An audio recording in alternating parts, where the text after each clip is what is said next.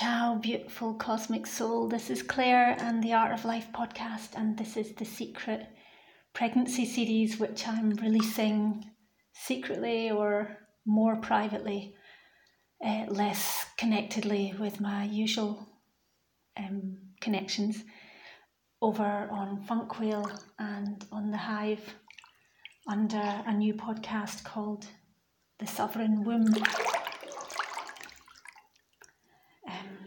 Want to talk in this episode nine about age and the prejudice against age, which in turn becomes the self fulfilling prophecy of us aging. Um, in everything that I've unravelled in my 50 years, the things that have aged me have all been related to the system and to the limitation that the system imposes on top of natural order, which then causes an artificial weight or a cloudiness or a confusion between us and our body, us and the cosmic soul. And the longer we stay in that system, the longer we stay in the grind, the grind and the drive and the striving, the more this state of distortion is it, it becomes further and further outside of natural law.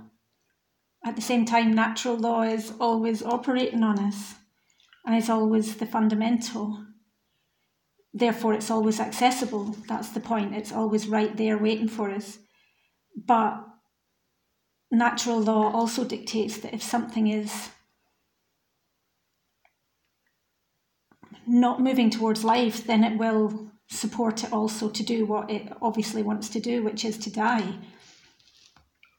And we can see that in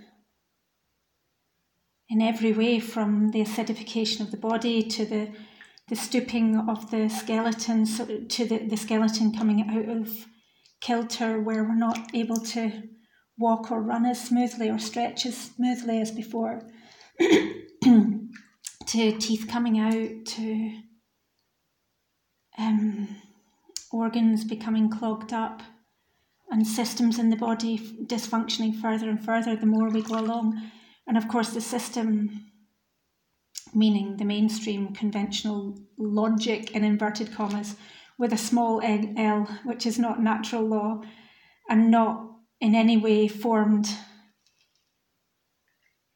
to follow through into solution. Um, conventional logic is almost always based on the model of atrophy. Like the model of atrophy is so deeply ingrained that we actually believe it and therefore it actually happens in our own body because because we have this power to manifest. So even if we're manifesting our own demise we have the power to do that. We really have the power to self-sabotage infinitely indefinitely until there's a point again where natural order just helps us finish off the job. But yeah i'm talking about going in the other direction which is really stepping into the expansion that we're meant to be in and that our life is designed for, the natural expansion that flows out from us and connects us with the world in these myriad tiny relationships that become the art of our life. Um, in the context of that, the the the image or the ethos or the or the paradigm or the the beauty of uh, oh, three little blue tits have just landed on the lemon tree outside my window in the bath um, outside the bathroom. That's extraordinary i've never seen blue tits on that tree. A little little birds that overwinter here. What an amazing totem to see utter joy and beauty and blue and yellow. Wow. yeah, in the context of all this, uh, sovereign womb is really one of the most central aspects to life as an expansive force, perpetuating itself and expanding further. Um, the womb in all animals, but particularly in humans, is the epitome of expansiveness. It is the sacred vessel, it is the container, and it's also the aspect of human anatomy, in inverted commas, that has been most pulled out of itself, most turned into something that it's not. It's been terribly, terribly enslaved and embroiled and tortured and trespassed, and women have lost their mind that should be in their womb, that should be anchored in their womb, and as such have lost their connection to their rootedness in Gaia Sophia, in the planetary consciousness, and they've lost their connection to the infinite consciousness, the cosmic soul, the universal intelligence, God. But of course, they the term lost is again the language confuses what lost really means. It's not lost lost. It's not like lost forever. It's lost temporarily. It's sleeping. It's clouded. And the thing that's clouded like the divine reality is never clouded it's always right there right inside us sitting in perfect form waiting to be seen. But it does need our attention and our activation on it. And in the same way that our to to not age unconsciously we need to consciously put our attention into our so-called unconscious into our so-called shadow self into our aspects of the body the organs the emotions the, the mind the memory, the imaginal realm, aspects that have been occulted to us, have been obscured or darkened or clouded, or in some way we've disassociated from them. And so much of that for women, you know, I keep saying to women when they're having these dramas in their lives and episodes and and like ongoing illnesses and ongoing neuroses and ongoing mental issues or emotional issues or work issues, it all comes back to the center. It all comes back to what are you doing with your womb? What's your attitude to your womb? Your womb needs your attention. It needs your whole attention. And that's essentially the core of, to me, how I have not aged in the way folk around me have aged. And I've had I've been able to reverse disease and reverse symptoms that would have conventionally been considered something like a conveyor belt that is leading to a more chronic illness that is then is ultimately leading to the loss of my fertility, the loss of my mobility, the loss of my um, gymnastic abilities, etc., etc. Um, I was really ill when I was young, really ill for like it seemed that I, I was indefinitely ill for at least a couple of decades of my life.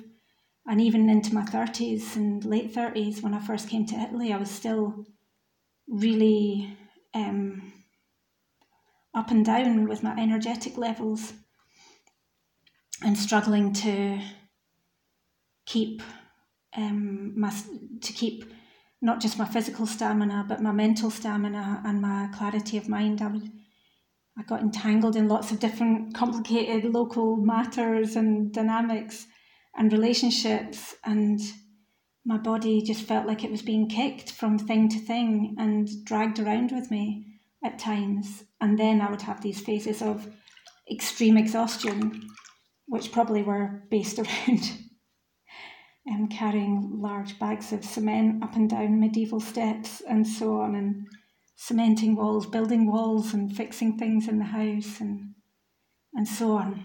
The the strain of having a very large Italian medieval quarter house that needed a lot of attention because it had been abandoned for all these years 16 years.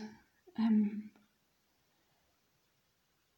and and then followed the phase of once the house was more together, I could actually enjoy being in it. And similarly, once my body was in, recognized where it was, that it was near nature, getting fresh air, clean water, in a safe house, that I'd never owned my own home before. I was in this safe home that I'd manifested by following dreams and signs. And then my health started to take a completely different journey. I, I recognized my what at the time I called hypersensitivities. I recognized that I had a living sentience that was acutely aware of everything that was going on around me. And as such, I should avoid crowds and busyness and loud noises and um, chaotic uh, socializing. Um, I also recognised that a lot of the friendships that I had around me were very superficial, and when I really needed to lean in, there wasn't anybody catching me, and that was a really big recognition that one of the reasons I was losing a lot of energy was I was doing everything myself, and I was asking for help and wasn't getting it. And then from there, I was resentfully doing it myself. Um, in the long run, it, it really came back to, especially in the context of the health of my womb and taking care of um, my fertility cycle, it really was very important for me to to recognize that I both need other people but don't need them. I'm both all powerful and able to connect with other people. I'm very strong physically, and some things are easier for me to do with someone else doing it, and they're less likely to damage my body. And so on, you know, just like these perfect little equations of setting the setting the relationships right.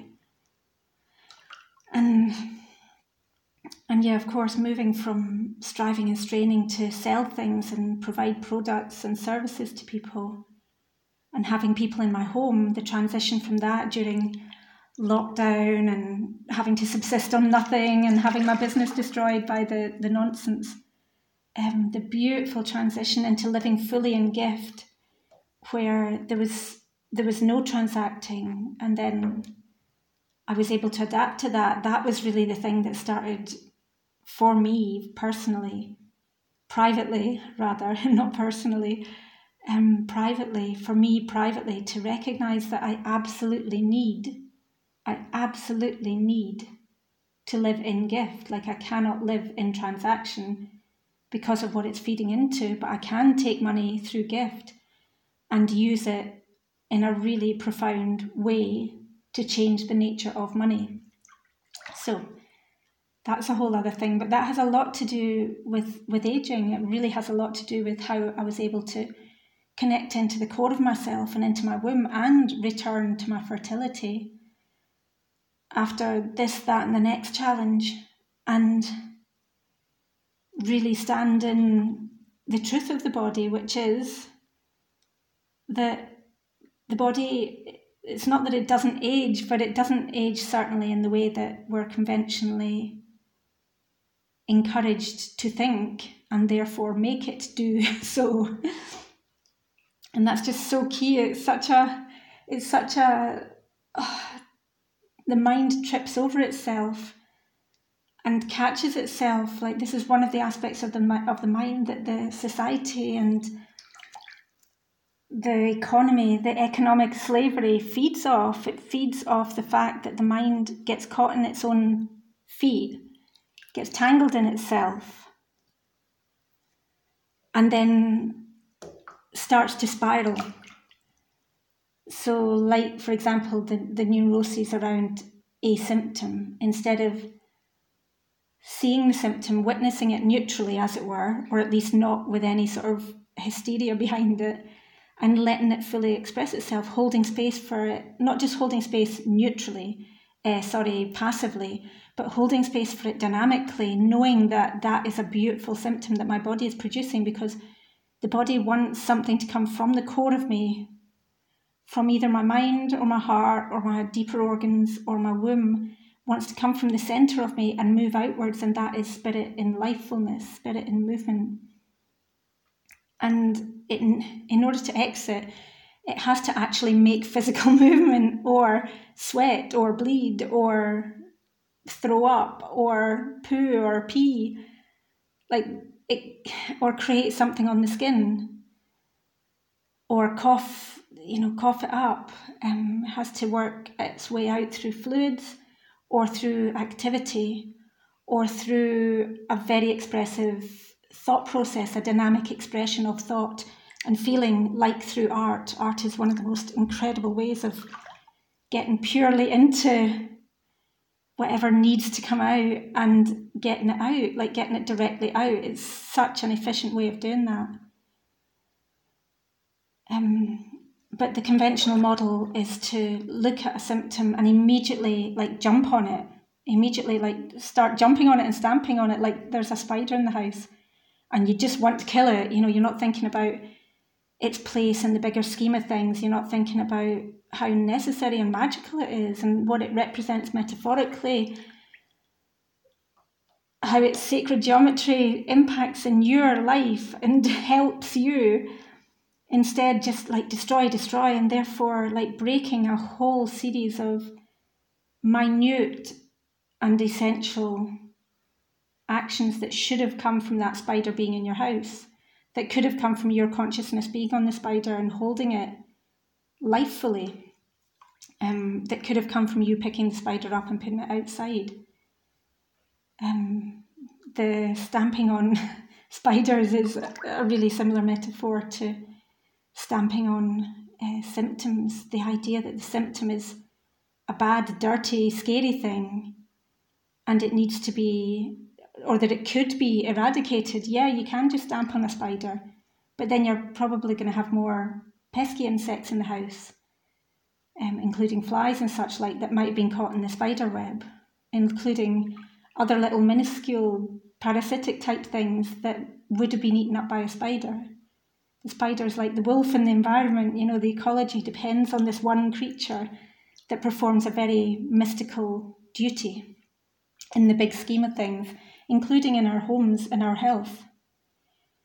Um, and the knock on effects of having a spider in the house are, are very positive in respect to the knock on effects of not having a spider. And that's similar to the effect, the, the, the metaphor of spider getting stomped on or a spider representing symptom. You know, I'm just trying to create this really simple view of like how our we've been conditioned to have all this underlying aggression towards nature and all this underlying aggression towards our own nature, which is it's the vitality of the body that expresses, it's the vitality of the body that causes a symptom. And the, the nearer it is to the surface, the more welcome it should be. You know, if it's on our skin, it should be most, most welcome. If it's being sweated out, it should be really welcome if we're having a fever, if we're got mucus or flu-like symptoms. We should be so freaking grateful and thankful to the universe and to Gaia Sophia and to God for giving us that means of getting something from the inside out, of detoxifying our body. um, there's all sorts of things around that that I could continue to talk about, but I'm trying to keep it on track here about aging and the the women in particular, but just as a side note, the, the detoxification process, process, because of how we treat it, because of how we jump on symptoms or use medic- medication to suppress symptoms, which to us, we, we're in this fav- fabled world, like this made up world that, oh, we're getting rid of our symptoms, we're getting rid of our flu, we're becoming immune to our flu by taking this magic medicine, this magic syringe. You're not, you're pushing the symptoms either to the side or down. So they're either going to pop up somewhere else or they're going to be pushed down. And really, that's the inoculation thing, the um, preempting an illness and putting a medicine into the body that preempts it, you're not preempting anything. The only preempting that is useful is keeping the vitality of the, the holistic vitality of the body alive and well and vital and keeping your vital force up and harvesting your energy rather than spending it, just spending it. That's the only thing that's going to preempt illness. Meditating on the body will preempt illness, but any artificial injection or pill or liquid or fleb or yeah, there are contraries to this rule, but in general, the way we're jumping on really, really um, essential aspects of the body and saying that they're wrong and that they need to be destroyed, you know, it really has a massive knock on effect on our vitality because it's us telling ourselves you have no value and you don't function correctly. But ironically, the action that we're taking is making the body not function correctly. And that's just like putting that on, putting that model, as it were, that behavior into pregnancy is just the most phenomenally offensive to life behavior that you can possibly perpetuate in this in a in a lifetime. It's the most offensive thing against not just life of a human being, but against the vessel that is meant to be creating life itself, the vessel that is the epitome of life creating life, life expanding life. So, um, in my own gestation, and I'm now in the fifth month of my gestation, I am really finding this settling energy, like I was talking in episode eight about, really finding this beautiful, uh, oh, like just settling into the body. It's prepared. It's done mostly what it needs to do, and now it needs just needs to grow the baby. The the changes in I sense the the changes like the the moving in has been done, and now it's just a matter of you know tweaking and putting things in cupboards and stuff. But mostly everything that I need, the boxes are in the house, and um, I'm ready to ready to unpack. Um, and as such, um, you know, I had a really clear period of the first three months. Excuse me. A really clear sense of preparatory energy um, and also preparatory kind of chaos. Like all kinds of little funny symptoms coming up here and there that if I'd been in the conventional system, it would be like whack a mole, they'd be, but they, you know, they'd be there with a hammer hitting each thing and then it would pop up somewhere else. But one of the things I love about my own mind, body, spirit is that it, it creates really unusual symptoms all the time. So rather than having the same kind of issue all the time, it'll something will pop up. Like I had a thing pop up in my skin in the last, uh, well, some months ago, and that was the first time I'd had a skin thing, and it was literally big red welts everywhere, and I was really like, oh wow, that's that's kind of worrying, but also it's not worrying because it's the body expressing itself. But I've never seen that before, and it looks quite extreme. You know, it's the kind of thing that conventional reality would be saying insect bites or profound allergy to something or the body in crisis, like having a having a panic, uh, the nervous system panicking, or the skin, the epidermis having a wee freak out. And um, the way I can navigate symptoms like that, and and during my pregnancy, symptoms like pain in my ovary, tingling in my womb, tingling in my lower belly, um, stomach turning somersaults, etc., etc. The way I can navigate that is because I don't have a separated body and mind. I don't have a separated mind, body, spirit. The vital force flows through my feelings through my body, through my mind. in symbiosis, which again, you know, it's very hard to explain this to somebody who's saying, but you need to go and do this just in case this happens, or you shouldn't allow a symptom to catch hold and like get really worse.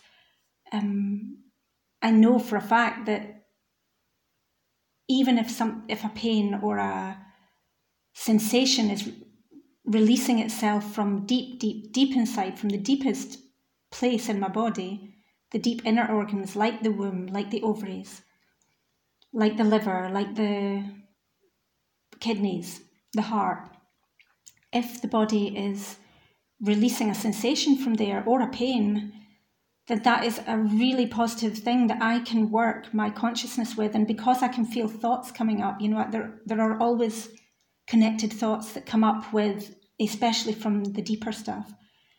The deeper organs work in tandem, but of course not in tandem, in symbiosis, in yin yang with the subconscious, and then the more near the surface organs and processes work more with the front lobe conscious. And because our poor body has been chopped up and divided into maps and operations and protocols and fuckwittery, frankly, it takes a while to allow those things to sit down into their natural order, their natural sacred geometry, which is a holistic, inseparable whole, which this moves fluidly up into that, and then that moves fluidly down into that.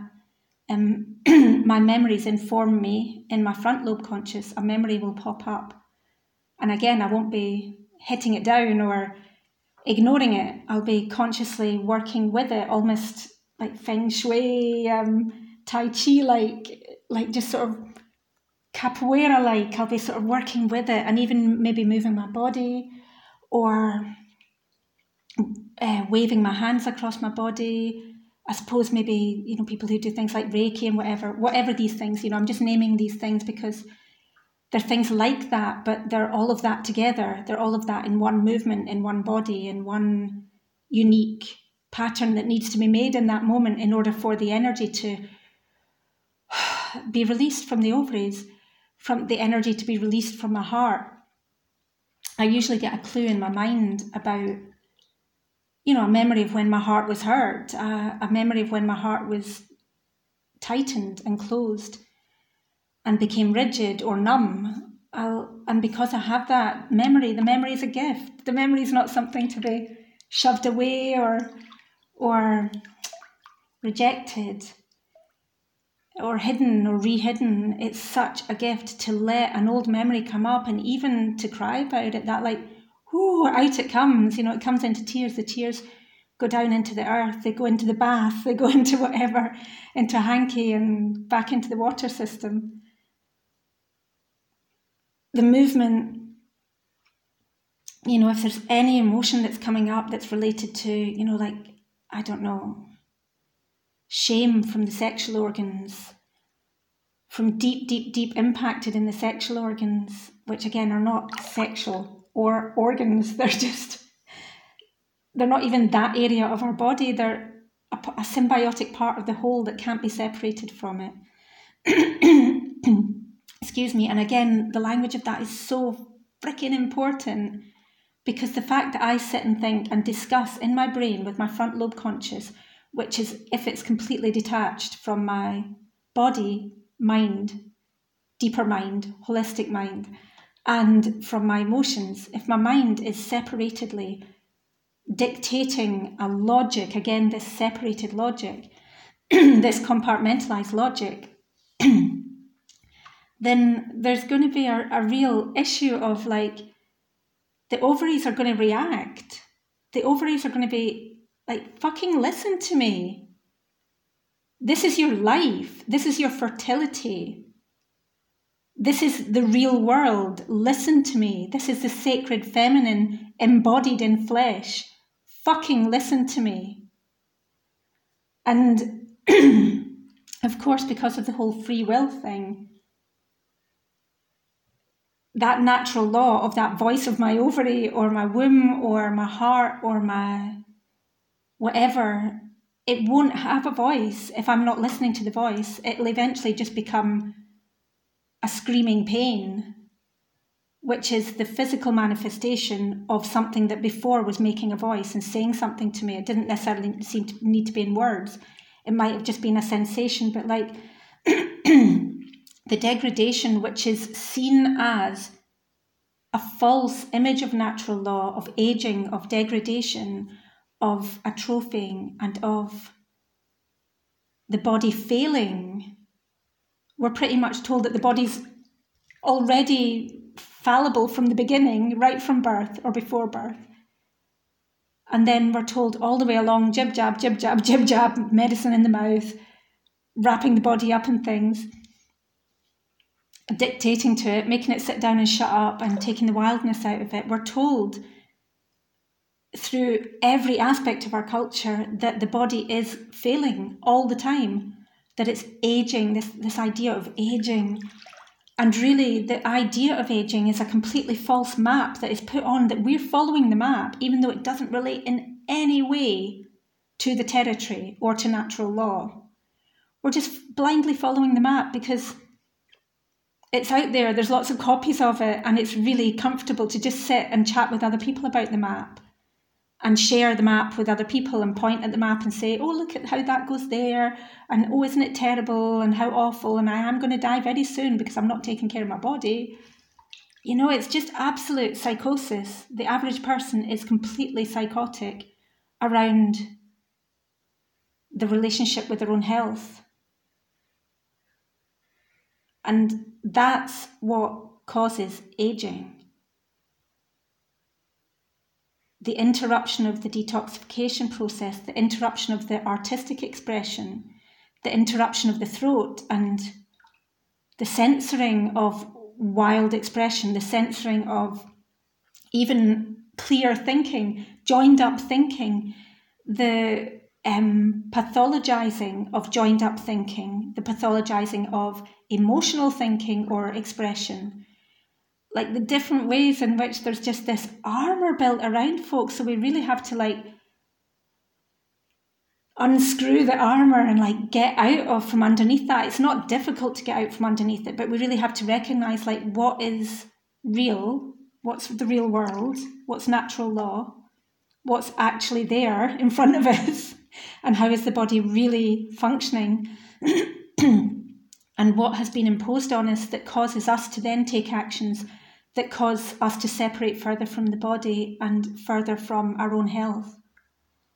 Um, in my own experience of being pregnant, which is not just these four and four plus months, but many, many, many, many, many, like a lot of women, multiple, multiple, multiple pregnancies and conceptions and s- cycles of beginning and then finishing. Um, I've had a lot of experience of being pregnant, but this is the only time I've been this fully pregnant.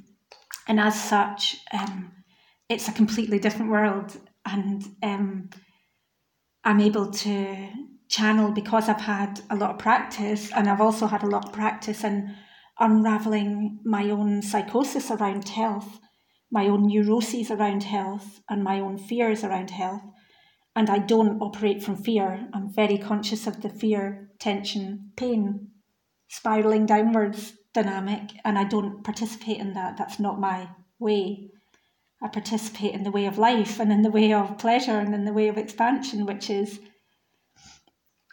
courageous, expansive inquiry and pushing at the edges of life gently, just where they want to expand and opening like a flower and all that good stuff. and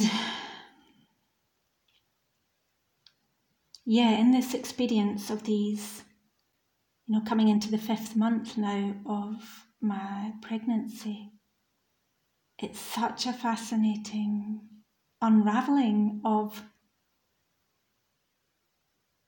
you know, no matter how much work I've done on my body and mind and spirit, and how clear I am on how the body actually works rather than how culture and the pharmaceutical agenda tell you it works.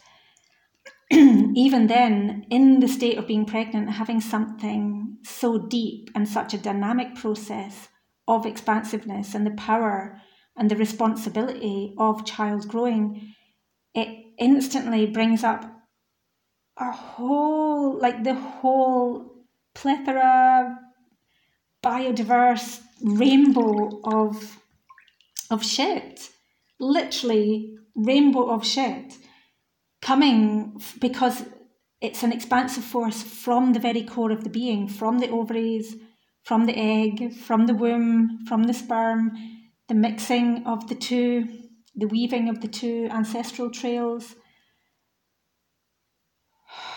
the release of trauma and the clearing of the old stuff out of the womb, like literally like clearing out an old house before you move into it and renovate it. And then the renovating of the house and the bringing of it, our stuff into it, which is this life that we are building together, me and the child. the process of of that expansiveness and that process of cleaning and letting go of old stuff, letting go of any inhibitions, any neuroses, and any deeper like really deeper psychology or psychosis or physiological pathology.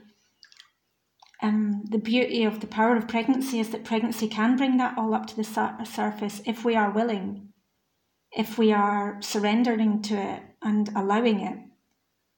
And that in turn sort of cures the problem of, of aging. You know, if I wasn't pregnant right now, I might not be able, I might not have been able to reach these depths of release. I might not have been able to, because, you know, I can't put my finger up into my ovaries, I can't pull an egg out or set off the chemical and biological new planet forming dynamics. You know, I can't do that yet. I can. I'm doing it now, but I, I couldn't do it before I was pregnant.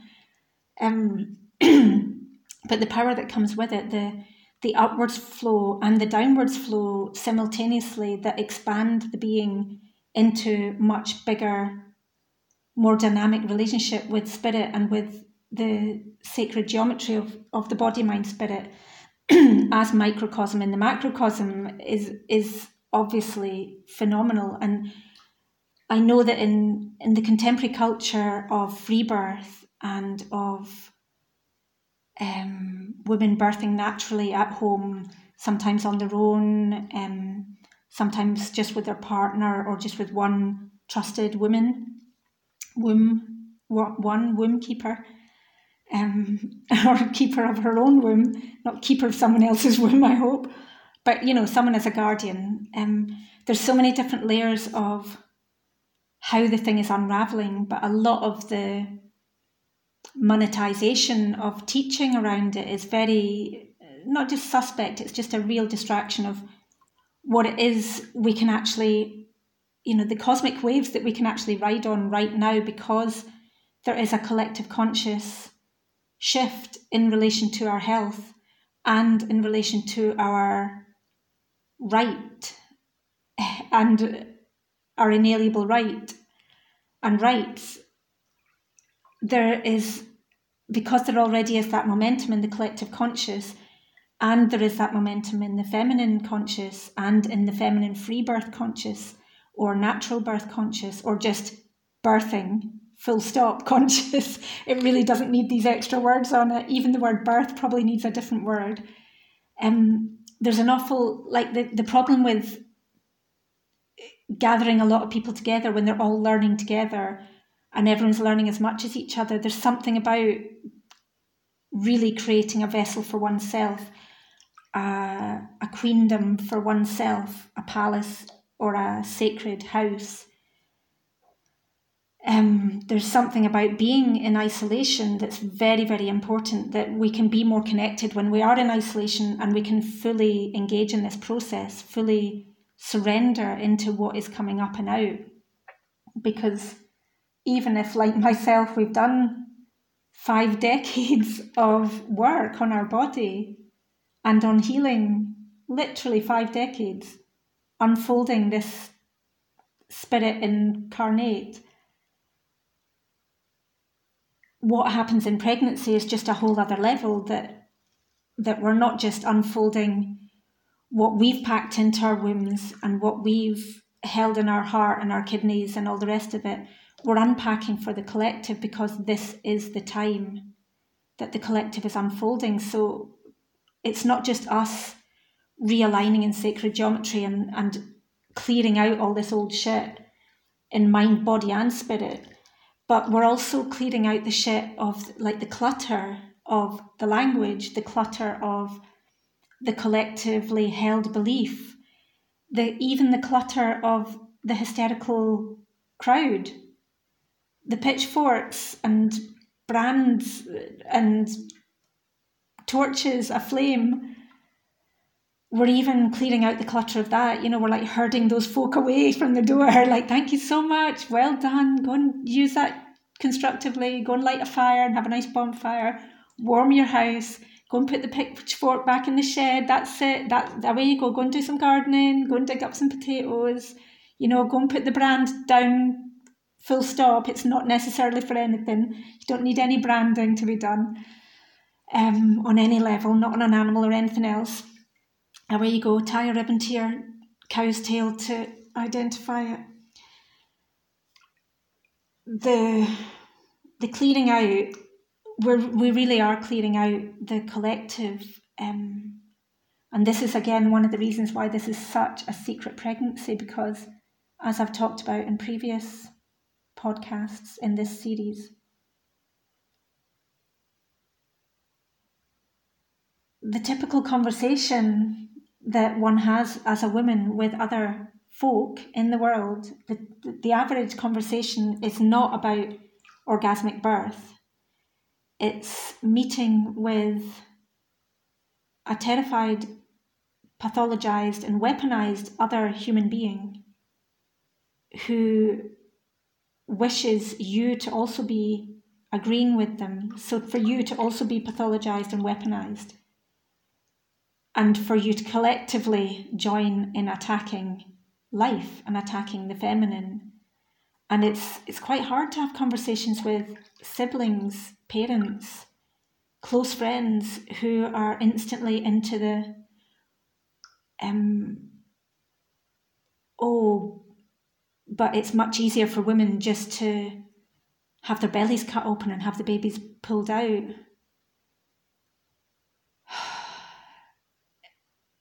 As a one with an actual womb, I don't want to have a conversation about my belly being cut open just like I'm sure if I turned that around and said it to them, would you consider that an easy way for you to do a poo? It's like cutting your belly open and squeezing your intestines out. Is that, and then sewing you up afterwards? Is that the best way you can?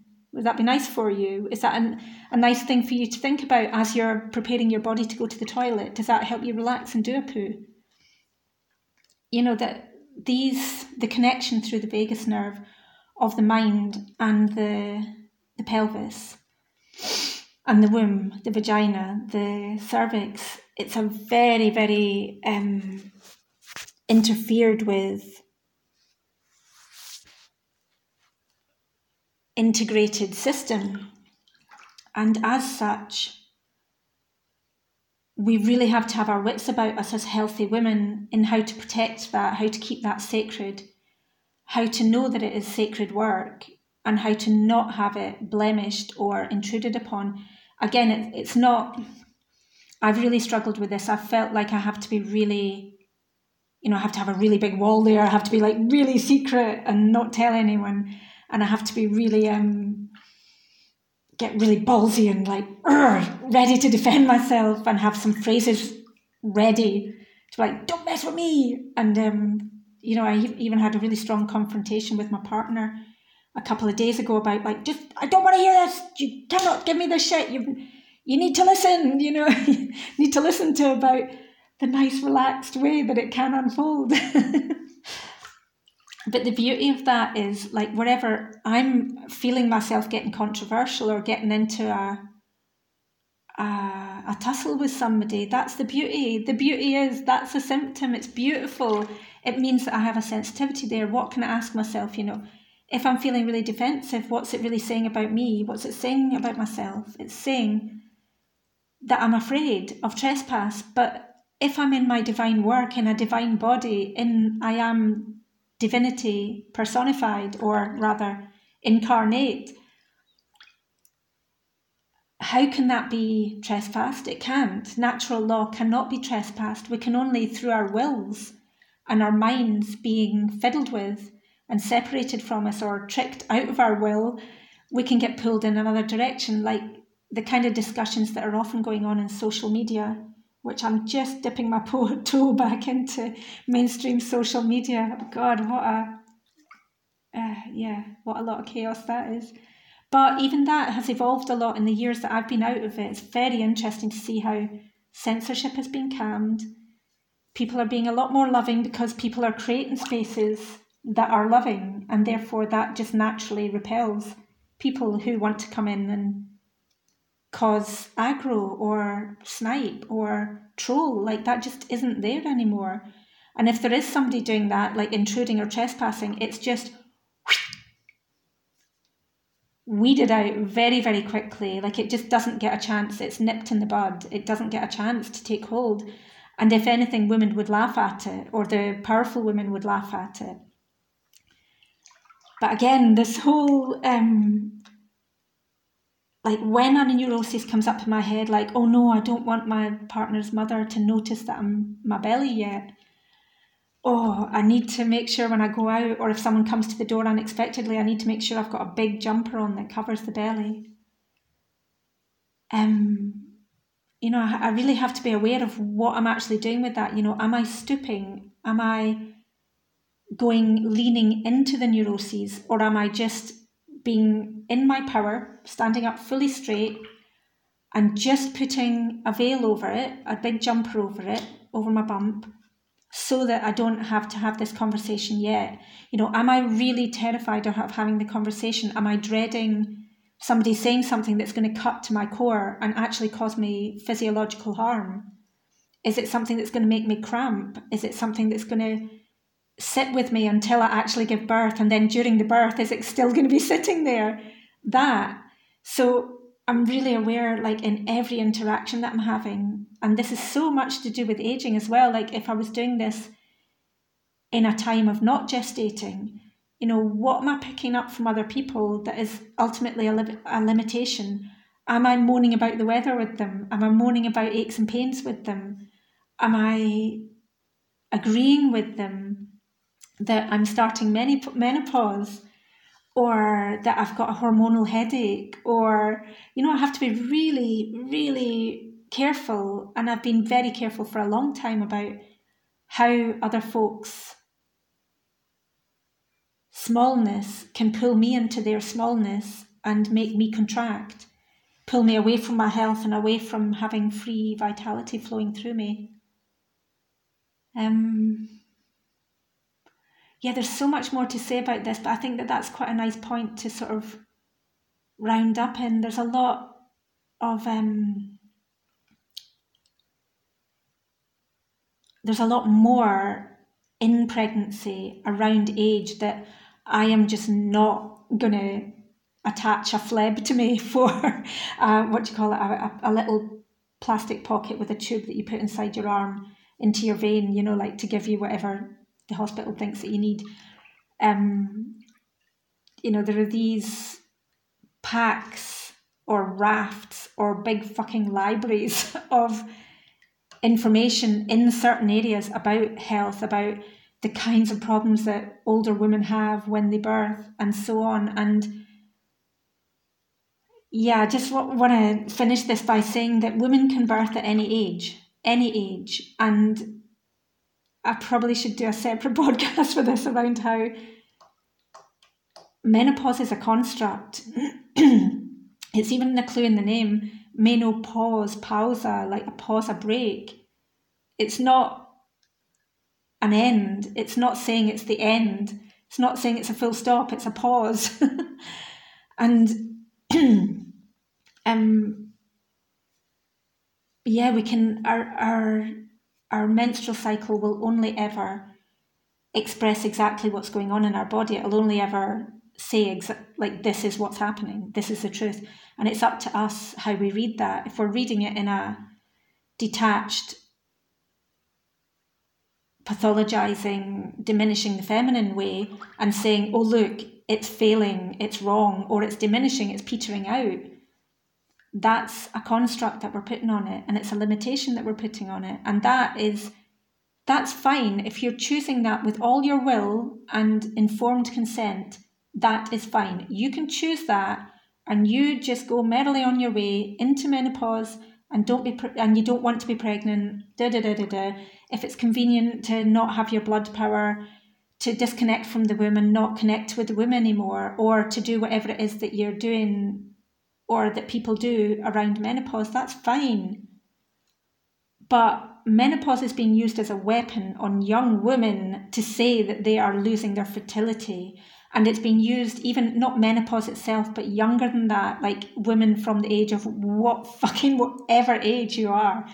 There's women in their 20s who are panicking about not having a baby yet panicking that they haven't found the right partner. There's women in their 30s who are panicking even more there's women who in their 40s who are depressed and believe that they can't have children and therefore don't have children there's women in their late 40s who are grieving for wanting to be a mother and being ready to be a mother.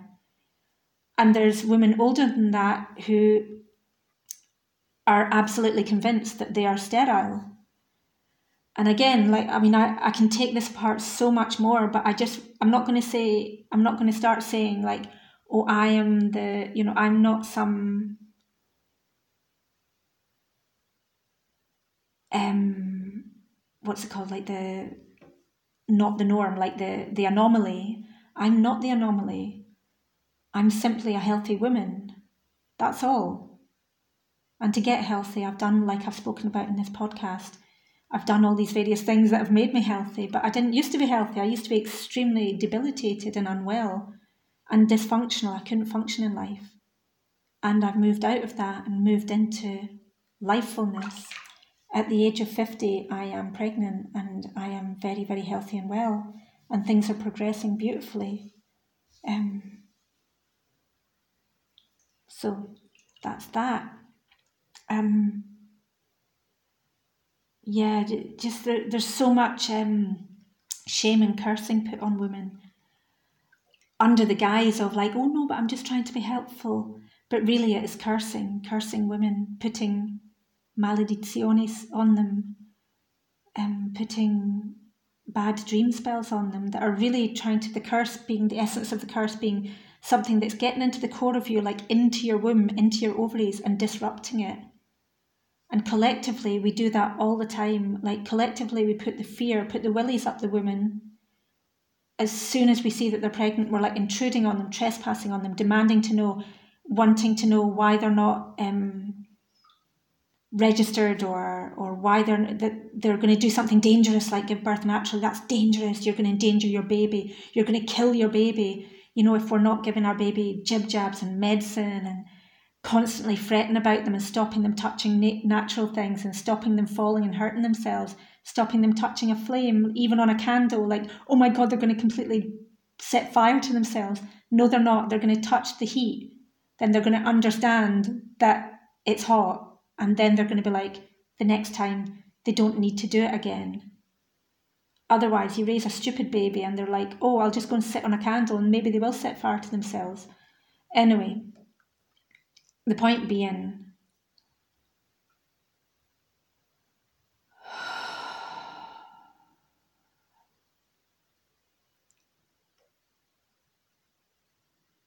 there's no limitation.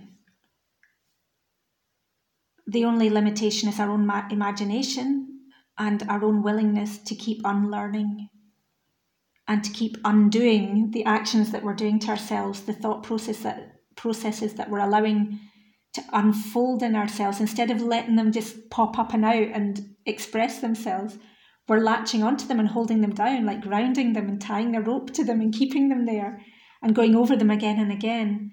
You know, if there's something that's happening within us where something's going round and round and round again and again and again, then express it, speak it out, dance it out, sing it out, play it out, whatever, paint it, whatever. Jog on, jog out there, get it out. Um, yeah, just that. I'm going to speak more in the next podcast. I wish you love and goodness and wellness. Um, please do pass this podcast on if you know somebody who would really benefit from it. You know, if there's somebody who's in fear about their age. Um, and I, I will expand more in the next podcasts about this because it is my age is sort of not relevant to me just now because I'm not I'm operating secretly.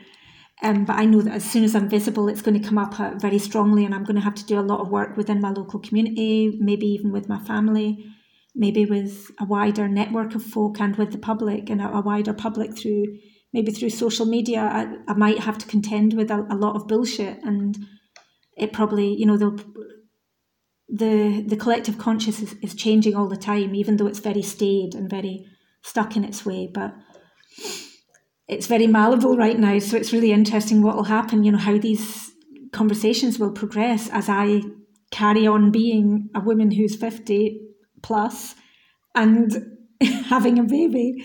So, um, yeah, I just, I love this. I love you and I love this life and what we're all doing together, what, are, what we're co creating. It really is a mystical time.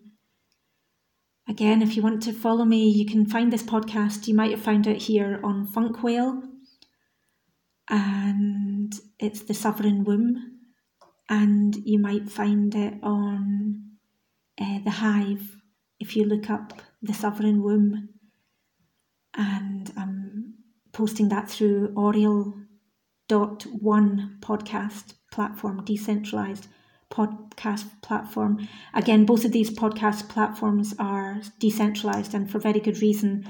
I'm sharing this information there because I know that this goes against. Although it would be quite hard for folk to like pin me down with, you know, using forbidden keywords. There's probably one or two in there that they're going to be like, oh, you know, and it'll just get blanked from the blanked from the mainstream. So if you do want to listen, go along on Funkwhale or the Hive.blog or Aureal, A U R E A L dot one O N E, and you'll find me there. Look at my website, Clare Gaia Sophia, and um, I'm on Patreon as well as Clare Gaia Sophia, and I'm on Instagram, both as Clare Gaia Sophia and also as the the Sovereign Womb. But those two things are are separated. I'm keeping this in private still just now. So please don't connect with both. Just connect with one or the other. Um, whatever. It'll eventually the two will become one, but it, it's um, or, or the one will become two. But I'm still at the stage of keeping this just you know keeping it privately until um, just until things have progressed a bit more and until I get my confidence up. It was a huge thing to put this out yesterday, to put the first podcast out yesterday um, which is about, I don't know, a couple of months since I first recorded it. I think I started recording around my zygote anniversary of 50 years in December and around the solstice then and then. I've been, this is the, yeah, number nine. Okay, so I release this into the world and um, thank you for witness and all power to us all in our expansion, eh? Many, many blessings. Love